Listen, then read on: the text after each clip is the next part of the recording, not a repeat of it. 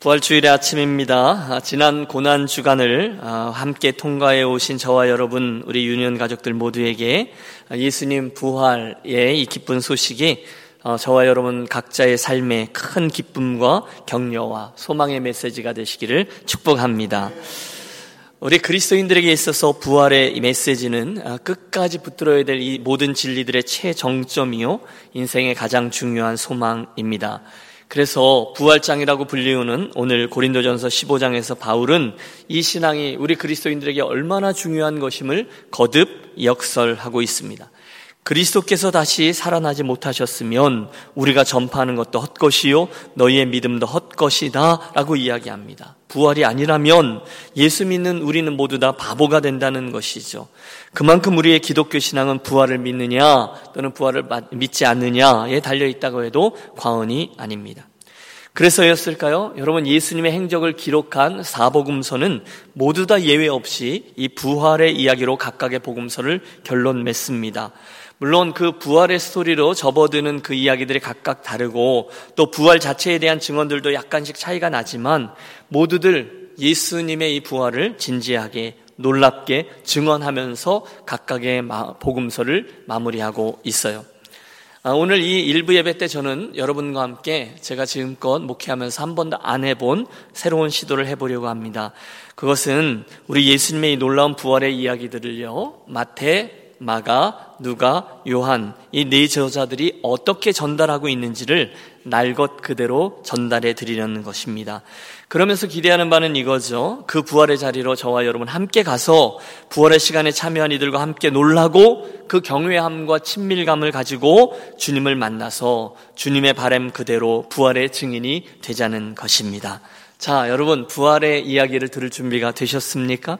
그렇다면 우리 마태, 마가, 누가, 요한 이 네 명의 저자가 어떻게 그 이야기를 전하고 있는지를 차례로 살펴봅니다.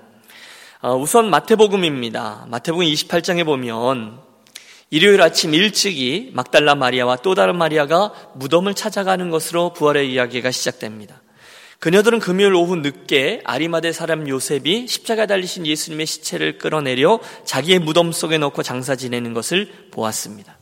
토요일이 지났고 일요일 아침이 되었을 때 아침 일찍 그녀들이 무덤으로 나아갑니다. 그 순간 갑자기 땅이 흔들리고 지진이죠. 번개가 번쩍했던데 알고 보니 그것에 천사가 나타났어요.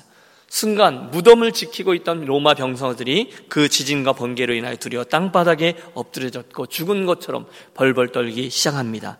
하지만 여인들은 넘어지지 않았고 천사가 그들에게 건네는 두 가지 말을 듣습니다. 첫 번째는 두려워 말라입니다. 너희는 무서워하지 말고 십자가에 못 박히신 예수를 너희가 찾는 줄을 내가 아노라. 두 번째는 그가 살아나셨다라는 증언이에요. 그가 여기 계시지 않고 그가 말씀하신 대로 살아나셨느니라. 그리고 와서 그가 누우셨던 것을 보라. 여러분 그 순간 그녀들이 얼마나 놀랐을까요? 이어서 천사는 그녀들에게 가서 제자들에게 이렇게 전하라고 얘기해 줍니다. 또 빨리 가서 그분의 제자들에게 이르되 그가 죽은 자 가운데 살아나셨고 너희보다 먼저 갈릴리로 가시나니 거기서 너희가 배우리라 하라 보라 내가 너희에게 일렀느니라. 여러분 이렇게 이야기합니다.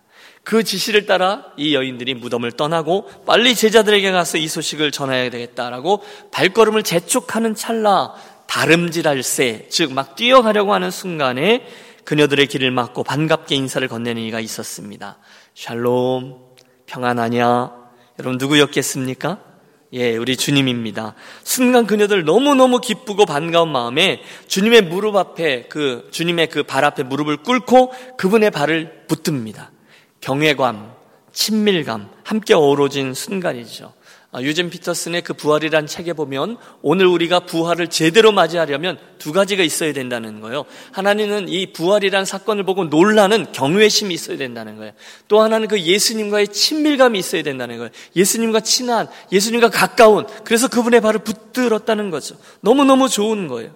그녀들은 순간 부활하신 예수님을 경배합니다. 예수님이 똑같은 말씀을 하세요. 무서워하지 말라. 그리고 가서 내 형제들에게 갈릴리로 가라 하라. 거기서 나를 보리라. 그리고 제자들에게 이른 그들은 예수님의 이 말씀을 전달합니다.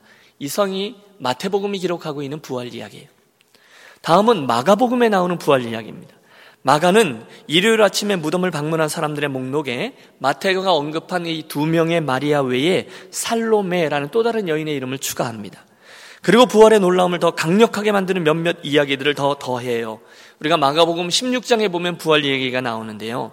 이 세 여인들이 예수님의 무덤에 나가서 뭘 할지를 미리 준비했다. 즉 향료를 미리 준비했다라고 되어 있습니다. 하지만 무덤에 가까이 가면 갈수록 그녀들에게 걱정이 하나 생기죠. 누가 그 무덤에 큰 돌문을 굴려 그 안으로 우리로 들어가게 해줄 것인가 라는 것입니다. 가녀린 여인들이 아무리 용을 써도 그 큰 무덤의 돌문을 굴릴 수는 없었던 것입니다. 그런데 막상 무덤에 도착해 보니 이게 웬일입니까? 무덤의 돌문이 한쪽으로 열려 굴려져 있었습니다. 와, 할렐루야죠? 참 잘됐다. 누군가가 돌문을 열어두었구나. 이제는 주님의 시신을 찾아서 그 몸에 향료를 바르면 되겠구나. 그리고 조심스럽게 무덤 안으로 들어가는 순간 그녀들이 또 한 번 놀랍니다. 왜냐하면 거기에 흰옷 입은 청년 하나가 거기에 앉아 그녀들을 기다리고 있었기 때문입니다. 천사죠. 그가 입을 연애 전합니다. 놀라지 말라. 너희가 십자가에 못 박히신 나사렛 예수를 찾는구나. 그가 살아나셨고 여기 계시지 아니하니 보라 그를 두었던 곳이다. 거기를 보니 예수님이 계시지 않아요. 그 흰옷 입은 청년이 다시 말합니다. 가서 그의 제자들과 베드로에게 이르기를 예수께서 너희보다 먼저 갈릴리로 가시나니 전에 너희에게 말씀하신 대로 너희가 거기서 배우리라 하라. 똑같은 말을 전하라고 합니다. 갈릴리로 가라라는 겁니다. 그리고 마가복음 아주 투박하게 그렇게 부활 이야기를 마무리합니다. 그녀들은 너무너무 놀라서, 어, 떠, 놀라서 떨며 무덤에서 도망하고 무서워 아무에게도 아무 말로 하지 못했다. 부활의 경이로움이 그녀들을 누르고 있었다. 이게 마가복음의 기록입니다. 세 번째 누가복음의 기록은 출연진 몇 명을 더 추가합니다. 여러분 조금씩 조금씩 그 기사가 다른 게 여러분 이해가 되시죠? 누가복음의 23장과 24장의 부활 이야기가 나오는데요. 이 두 명의 마리아와 조금 전에 나온 살롬의 외에도 이름이 밝혀지지 않은 몇몇 여인들이 더 등장합니다. 그들은 갈릴리에서 온 예수와 함께 온 여자들이라고 되어 있는데 그 중 한 명의 실명이 또 드러납니다. 이 여자들은 막달라 마리아와 요한나와 야고보의 모친 마리아라 또 그들과 함께한 다른 여자들도 여러분 여자들이 많아요. 그 중에 요한나라는 새로운 이름이 등장합니다. 자, 그 여인들이 예수님의 시신의 발을 향품을 들고 무덤을 향합니다. 그러나 막상 무덤에 도착해 보니 예수님의 시신이 보이지 않아요. 돌문 이야기는 나오지 않아요. 자연히 저들 근심했다라고 성경은 기록합니다. 당연하지 않겠어요? 여러분, 그녀들은 분명히 금요일 저녁에 예수님의 시신이 십자가에서 내려져 장소는 분명히 맞죠? 그 아리마대 사람 요셉의 무덤 안으로 들어가는 것을 보았어요. 그리고 금요일 밤이에요. 안식일이 시작되기 때문에 급하게 수습해서 넣어둔 그 주님의 시신에 이제라도 제대로 된 향료와 기름을 바르고 싶어서 안식일이 맞춰진 다음 날 아침에 일찍 준비하여 무덤에 도착한 겁니다.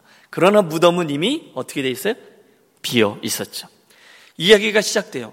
예수님의 시신이 사라져서 당황하던 여인들 앞에 두 명의 남자가 나타납니다.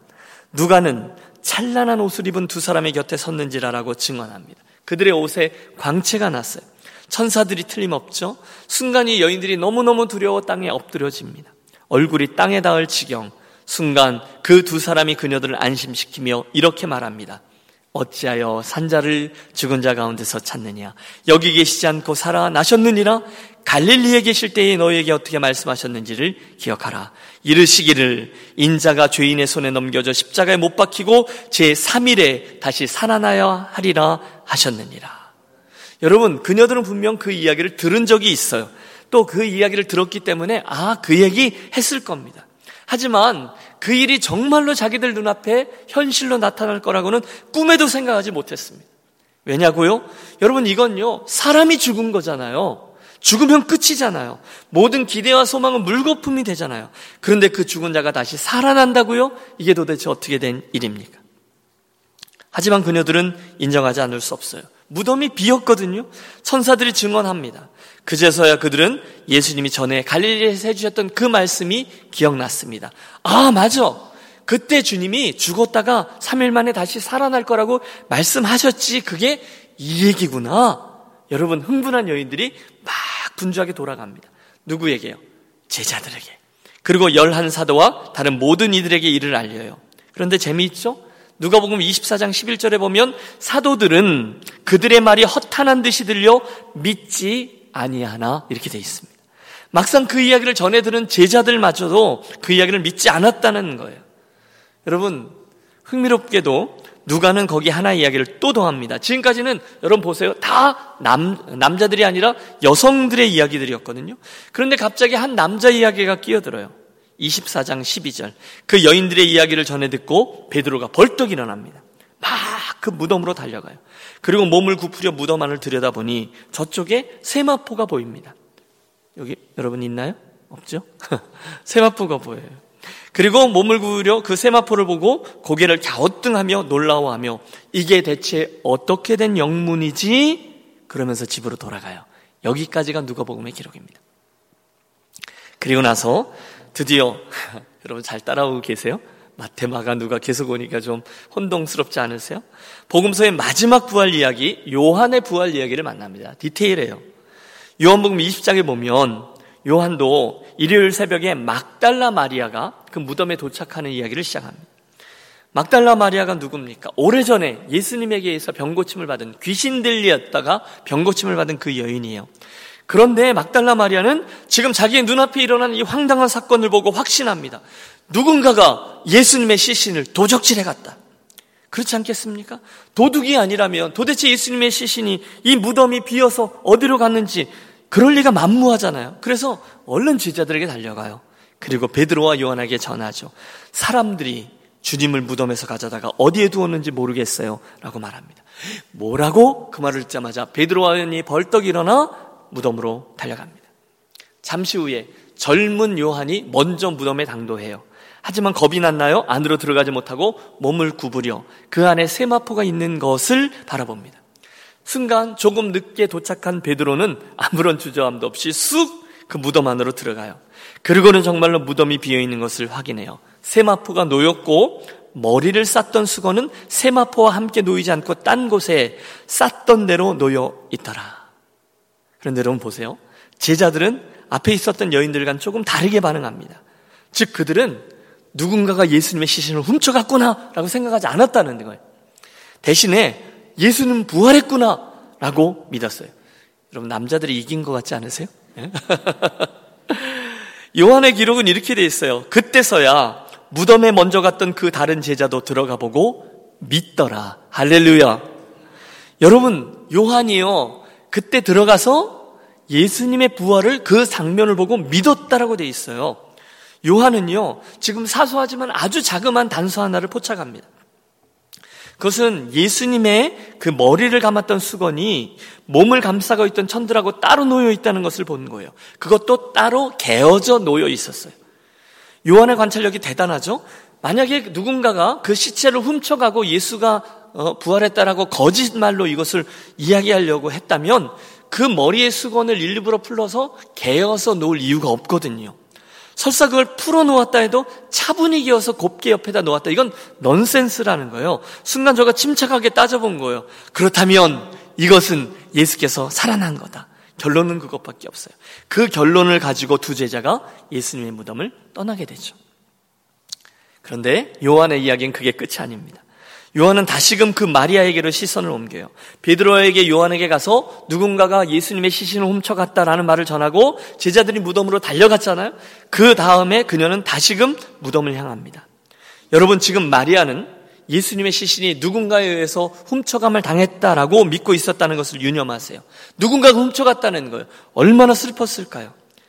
그런데 여러분 다시금 무덤 안에 다가와 무덤을 들여다보니 이게 웬일입니까? 그 안에 흰 옷을 입은 두 천사가 예수님의 시체를 누였던 곳에 하나는 머리편에, 하나는 발편에 앉아 있습니다. 점점 더 디테일해지죠. 그게 다가 아니에요. 그들이 마리아의 마음을 헤아린다는 듯이 다정하게 말합니다.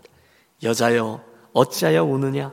그녀가 대답합니다. 사람들이 내 줄을 옮겨다가 어디에 두었는지 내가 알지 못해서 그렇습니다. 그리고 뒤로 돌아섰는데, 어, 거기에 누군가가 또 서 있어요. 그도 똑같이 물어요. 여자여, 어찌하여 우느냐? 마리아는 그 사람이 필시 동산지기일 것으로 알고 또 한 번 말합니다. 당신이 옮겼거든 어디 두었는지 내게 이르소서. 그리하면 내가 가져가리이다. 그 순간 그가 그녀의 이름을 부릅니다. 마리아야. 여러분 이 장면을 상상해 보세요. 순간 그녀가 부활하신 예수님을 알아보게 된 거예요. 그리고 외치죠. 라보니, 어, 선생님! 이렇게 부른 거예요. 얼마나 반가웠을까요? 순간 그녀 또한 이 부활을 이해하게 되고 부활의 사건에 참여하게 되었습니다. 예수님 정말로 부활하셨군요. 주님이 말씀하세요. 아직은 나를 붙들지 말라. 내가 아직 아버지께로 올라가지 아니하였노라. 너는 내 형제들에게 가서 이르되 내가 내 아버지 곧 너희 아버지 내 하나님 곧 너희 하나님께로 올라간다 하라. 그리고 그분의 보화를 목도한 막달라 말이야. 이제 환희에 찬 얼굴로 예수님 알았습니다 하고 제자들에게로 달려가 외칩니다. 내가 주님을 보았다. 그분이 내게 이렇게 말씀하셨다. 할렐루야. 여러분 이상이 사복음서에 기록되어져 있는 예수님의 부활 기사들입니다. 여러분 너무 많이 얘기했더니 목이 말라서 여러분 아세요? 사실 부활은요 구약 성경에 이미 여러 번 예언되어 있었고요. 예수님도 살아생전에 당신이 다시금 부활할 것이다라는 것을 세 번이나 미리 말씀해 주셨어요. 하지만 막상 예수님의 부활이 일어났을 때에는 아무도 그 주님의 부활을 예상하지 못합니다. 그래서 그들 모두는 깜짝 놀랄 수밖에 없었어요. 어쨌든 오늘 저와 여러분의 관심은 이겁니다.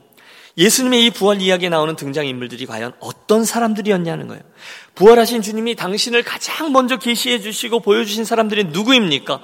그래서 당신의 이 부활의 놀라운 복음의 역사에 참여케 한 이들은 누구입니까? 놀랍게도 여러분 부활의 증인이 되었던 사람들은요 무척이나 평범한 사람들이었다는 거예요. 따라해 주세요. 평범한 사람. 예수님의 부활은요, 특별한 사람들이 아니었어요. 그것들과는 거리가 먼, 늘 거기에 있던 사람들, 예수님 근처에 머물던 사람들, 그분을 사랑하던 그런 사람들이었습니다. 그 평범함이 그들에게 특별함이 됐어요. 오래전에 제가 캐나다에서 섬길 때에 어떤 새신자 한 분을 소개받았던 경험이 있어요. 누군가를 이제 소개해 주는 거죠. 특이점이 있었는데 그분이 되게 돈이 많았나 봐요. 그 소개해 주시는 집사님이 저에게 살짝 귀띔해 주시는데 이렇게 말씀하셨어요. 그분 재력이 대단하다고. 목사님, 그분에게 특별히 관심을 좀 가져주세요. 이분이요, 한 번 믿기만 하면요, 아주 큰 일을 할 사람이에요. 물론 여러분, 저는 그분의 그 부탁에 어떤 악의가 있었다고는 생각하지 않아요. 그러나 그분의 그 생각 밑에 자리하고 있는 세속적인 전제 하나가 끝까지 제 마음에 걸렸습니다. 재력이 있기 때문에 주님의 일을 크게 할 수 있는 후보로 거론되고 있는 게 저는 못내 못마땅했어요. 저는 좀 못, 못된 생각이 있어요. 물론 하나님이 그것을 가지고 충분히 일하실 수 있다는 걸 알아요. 하지만 경험상 알게 됐어요. 그건 아닌 거예요. 그건 진짜로 아니에요. 목회를 하면서 배우게 됐어요. 하나님이 정말로 쓰시는 분들이 누구인가 해답을 찾아보면 틀림없습니다. 너무너무 평범한 사람들이에요. 여러분 사도 바울이 고린도 교회에 쓴 편지를 보면 초기 교회 공동체, 초대 교회를 이룬 그 어울리 처치죠. 그 교회들을 이룬 사람들이 탁월함과는 거리가 있는 사람들이라는 게 큰 소망이 됩니다. 잘 들어보세요. 형제들아, 너희를 부르심을 보라. 육체를 따라 지혜로운 자가 많지 아니하며 능한 자가 많지 아니하며 문벌 좋은 자가 많지 아니하도다. 그러나 하나님께서 세상에 미련한 것들을 택하사 지혜 있는 자들을 부끄럽게 하려 하시고 세상에 약한 것들을 택하사 강한 것들을 짓끄럽게 하려 하시며 하나님께서 세상에 천한 것들과 멸시받는 것들과 없는 것들을 택하사 있는 것들을 피하려 하시나니 이는 아무 육체도 하나님 앞에서 자랑하지 못하게 하려 하십니다. 여러분 이게 초대교회 공동체의 모습이었다는 거예요. 특별하지 않아요. 다 평범해요. 오늘 예수님의 이 제자들을 포함해서 거기에 나오는 여인들의 면면을 보십시오. 부활의 증인이 된 사람들 누구 하나 잘나지 않았어요. 베드로, 요한, 막달라 마리아, 여인들, 요한나 그냥 팔레스틴 땅에서 살아가던 평범한 사람들이에요. 딱 하나 특별한 게 있다면 그들은 예수님을 특심을 가지고 사랑했다는 점이죠. 그런데 놀랍게도 주님은 그들을 당신 부활의 증인으로 삼으셨어요. 그리고 그들에게 이 놀라운 이야기를 전달해 달라라고 부탁하셨죠. 여러분, 저는 이 이야기를 하려고 하면 너무너무 신이 납니다. 물론 하나님은요, 성령의 능력에 확 붙들려서 한 번도 죄 짓지 아니하고 늘 거룩한 삶을 살아가고 말씀과 기도에 뛰어난 영적인 엘리트들을 모아서 교회를 시작할 수 있었어요. 그러실 수 있죠? 또 그런 사람들이 필요했죠. 리더십도 있고 설교도 잘하고 어느 정도 재력도 있고 그런 이들을 뽑아서 목사로 세우고 선교 단체의 리더로 세워서 당신의 일을 감당하게 하실 수도 있으셨어요. 그러나 그러지 않으셨어요. 대신에 당신은 그 지역에 있던 성도들, 그 지역에 있던 교회들, 그 평범한 이들과 회중들을 통해서 당신의 특별한 일을 하도록 하셨다는 것입니다. 이게 하나님의 방식이에요. 할렐루야. 여러분, 이 이야기가 저와 여러분에게 큰 힘과 소망이 되시기를 바랍니다. 저와 여러분 지극히 평범한 이미자거든요. 특별히 잘난 게 없는 사람들이에요. 위로와 격려가 되는 거죠. 링컨이 이렇게 말했습니다. 하나님은 평범한 사람들을 좋아하신다. 왜냐하면 이 세상에 보니까 하나님이 만들어 놓은 사람들 중에 평범한 사람들이 가장 많더라. 그걸 보면 하나님은 평범한 사람들을 가장 사랑하신다. 저는 이해가 됩니다. 그런데 중요한 건 이거예요. 주님은 그날 너무너무 평범한 그 사람들에게 나타나셨고 그들에게 이 부활의 소식 복음의 메시지를 전해달라고 부탁하셨다는 거예요. 놀랍게도 주님의 그 부탁대로 그 평범한 사람들은 예수님의 증인으로 그 이야기를 전하는 특별한 삶을 살게 되었다는 거죠. 그렇다면 오늘 우리들의 궁금함은 이렇게 정리될 수 있습니다. 여러분, 예수님의 이 부활 이야기에 나오는 지극히 평범한 그 사람들이 어떻게 그런 특별한 역사의 주인공이 될 수 있었을까요? 세 가지를 묵상하죠. 첫째 이유는요, 그들이 예수님의 은혜를 체험했기 때문이에요. 따라해 주세요. 은혜를 맛보았기 때문입니다. 믿습니까? 여러분, 은혜를 맛보지 않고는, 은혜를 체험하지 않고는 증인이 될 수가 없습니다. 증인은요, 말하는 사람이에요. 본 것이 있어요. 체험한 게 있어요. 자기가 체득했어요. 그걸 이야기하는 게 증인이에요. 그거 없으면 안 된다는 거죠. 오늘 우리가 대한 이 복음서들에 나오는 부활의 증인들은요, 뜬금없이 이 마지막 장들에만 나오는 사람들이 아니에요. 사실 그들은 이미 복음서 구석구석에서 이미 예수님을 만났어요. 그분의 놀라운 은혜를 직접 체험했어요. 말씀드렸죠? 막달라 마리아는요, 일곱 귀신에게 괴롭힘을 당하다가 주님에게 치유를 받은 사람이에요. 요한나라는 여인은요, 이미 누가복음 8장에 일찍이 등장해요. 헤롯의 청지기 구사의 아내 요한나, 그녀들은 주님으로부터 병고침도 받고 은혜도 입고, 그때부터 자기의 소유를 가지고 주님을 섬기던 사람들이었어요. 은혜를 일찍이 알았어요. 그래서 주님을 끝까지 쫓은 거죠. 여러분, 지난 주간에 우리가 함께 살폈던 십자가 아래에 있었던 그 평범한 사람들을 보세요. 마가복음 15장에 보면 십자가를 둘러싸고 있는 사람들의 이야기가 나오는데 거기에 이 여인들의 이야기가 다 등장합니다. 주님을 쫓고 또 쫓아 결국 그 십자가 밑에 가 보았더니 남자들은 다 도망가 있는데 요한 빼고 다 도망가는데 거기에 이 여인들은 다 모여 있는 거예요. 안식일이 지난 새벽에 그 시간에 그 여인들이 또 향품을 가지고 무덤을 찾는 거예요. 왜 그랬을까요? 여러분, 거기가 어디라고 찾아가요? 지금 로마 병사들이 지키고 있는 곳이에요. 거기 쫓아다니다가 무슨 해를 받을지 몰라요. 때로는 사형수들을 어, 자기들 마음대로 접근하고 그랬다가 큰 해를 입을 수 있어요. 그런데도 그들은 끝까지 갔어요. 왜요? 은혜를 알았기 때문인 거죠. 여러분, 다윗이 회개 기도를 하거든요. 내 안에 정한 마음을 창조하시고 정직한 영을 새롭게 하시며 주의 성신을 떠나게 하지 마시고 제일 마지막에 가면 내게 구원의 기쁨과 자원하는 심령을 주옵소서 이렇게 기도합니다. 그런데 잘 보세요. 구원의 기쁨과 자원하는 심령을 주옵소서 이 두 가지는 항상 같이 갑니다. 하나님이 내게 주신 그 구원의 은혜를 생각하면 나 같은 죄인, 나 하나도 어쩌지 못하는 나 같은 사람을 사랑하셔서 십자가와 부활이라는 어마어마한 이 은혜를 허락하신 것을 생각하면 자연히 구원의 기쁨이 생겨나고 그들에게 자연스럽게 자원하는 심령이 생겨난다는 거예요. 할렐루야. 자원하는 심령이 빠지, 빠졌어요? 그렇다면 뭔가 문제가 있는 거예요. 여러분, 내가 주님을 섬기는데 억지로 섬기는 것도 중요하죠. 그러나 자원하는 심령이 없다면 틀림없어요. 구원의 기쁨이 사라져 있는 것입니다.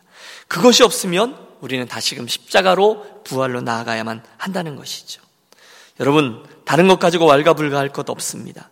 그저 예수님께서 내게 주신 은혜에 다시금 집중하십시오. 그때 그 은혜를 통과한 이들이 평범하지만 주님의 특별한 사람들이 되었다는 것 우리 함께 기억합니다. 또 있습니다. 그 평범한 사람들이 예수님 부활의 증인이 될 수 있었던 두 번째 이유는 그들이 예수님의 은혜를 체험했을 뿐이 아니라 그 부활의 기적을 믿게 되었기 때문이라는 거예요. 생각해 보세요. 부활을 믿지 않는데 어떻게 부활의 증인이 될 수 있었을까요? 이 모든 스토리들, 오늘 나눈 이야기들의 초반부의 사람들은 부활의 증인이 될 수 없었어요. 그런데 오늘의 사건을 통과하면서 그들은 예수님의 부활을 믿게 되었습니다. 생각도 못했던 일이잖아요. 여러분 복음서 어디를 보세요? 그 여인들이 예수님이 혹시 부활할지도 몰라 기대하고 거기를 갔다라고 기록되어 있는 부분이 있습니까? 아니요. 흔적도 없습니다. 그녀들뿐이 아니라 그녀들로부터 부활의 소식을 전해들은 제자들도 하나같이 뭐 그런 말 같지도 않은 소리를 하고 있어라고 믿지 않았어요. 기대도 않았어요. 불신앙했어요. 그런데 그런 이들의 앞에 부활이 일어났습니다. 여러분, 그리고 그들은 부활을 맛보고 믿게 되었어요.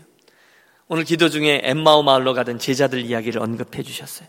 대표적인 사람들이죠. 그들에게 그 여인들이 와서 예수님 부활하셨다는 얘기를 했어요. 그런데 이 제자들은 믿지 않은 거죠. 그냥 집에 가자. 말도 되지 않는 소리 하고 있어. 그리고 엠마오로 내려가던 중에 예수님이 동행해 주셨고 그들과 식사하며 떡을 뗄 때 예수님께서 그들에게 나타나 말씀해 주셨습니다. 저희의 믿음 없음과 마음이 완악한 것을 예수님이 꾸짖으셨어요. 왜요? 이는 자기의 살아난 것을 본 자 그들의 말을 믿지 아니함 일러라 믿지 않았다는 거예요. 여러분 중요한 것은 이겁니다. 바로 그런 이들이 그 인생의 여정을 통과하며 수고하며 진리를 탐구하며 죽게 기도하고 그분을 맛보고 그러면서 이것들을 넘어서게 되었다는 거예요. 사랑하는 여러분 부족하지만 어, 저는 이 원리가 우리 유년 강단에서도 계속 일어나고 있다라고 믿습니다. 여러분 저는 이, 이 강단에 서서 아마 지금까지만 해도 수백 편의 설교를 여러분과 나누었을 거예요. 그때 그분이 하나님이시고 그분이 약속하셨고 이것이 인생이고 이것이 교회입니다. 이것이 우리가 살아가야 될 사명이 옳은 길입니다. 어떻게 해서든지 그 성경의 이야기가 오늘 우리들에게 들려지도록 애를 쓰며 계속 이야기를 했어요. 오늘도 해요. 앞으로도 할 거예요. 그때 사랑하는 여러분 그 말씀을 정말로 믿는 자 물론 불신앙의 라인은 우리에게 있을 거예요. 정말 그럴까? 그런데 여러분 그 믿어지지 않는 말씀, 의심의 말씀까지라도 포기하지 아니하고 끝까지 믿음의 태도를 견지하여 어느 순간 주님의 은혜를 믿음의 라인을 넘으시고 그 믿음으로 인생을 살아 나가는 자 그들이 복되다는 거예요. 그날 그녀들에게 있었던 이 걸림돌은 무엇일까요? 경험일 거예요. 월드빌 거예요. 어떻게 죽은 자가 다시 살아날 수가 있어? 그러나 예수님과 함께 그 믿음의 라인을 넘었다는 거죠. 세계적인 심리학자 가운데 칼 로저스라는 사람이 있습니다. 그는 20대에 이미 신학교에 가서 신학 공부를 했어요. 목사님이 되겠다고. 그런데 신학교에서 공부하면서도 그의 머릿속에 몰려드는 수많은 의심과 회의 때문에 견딜 수가 없었어요. 극복이 안 됐어요. 결국 신학교를 떠나고 일반 학교를 진학해서 심리학자가 됩니다. 결국 유명한 사람이 됐어요. 그렇지만 그는 나중에 자기의 그 자서전을 통해서 자기의 그 20대의 신학교 시절을 회고하며 이렇게 말합니다. 나는 그때 내게 밀려오는 회의를 넘어설 수 없었다. 그래서 결국 나는 신학교를 떠났다. 그러나 지금 돌이켜보니 나는 불행한 사람이다. 나는 심리학계에서 존경을 받는 세계적인 석학이 되었고 많은 기여를 했지만 신앙적으로는 무척 불행한 사람이다.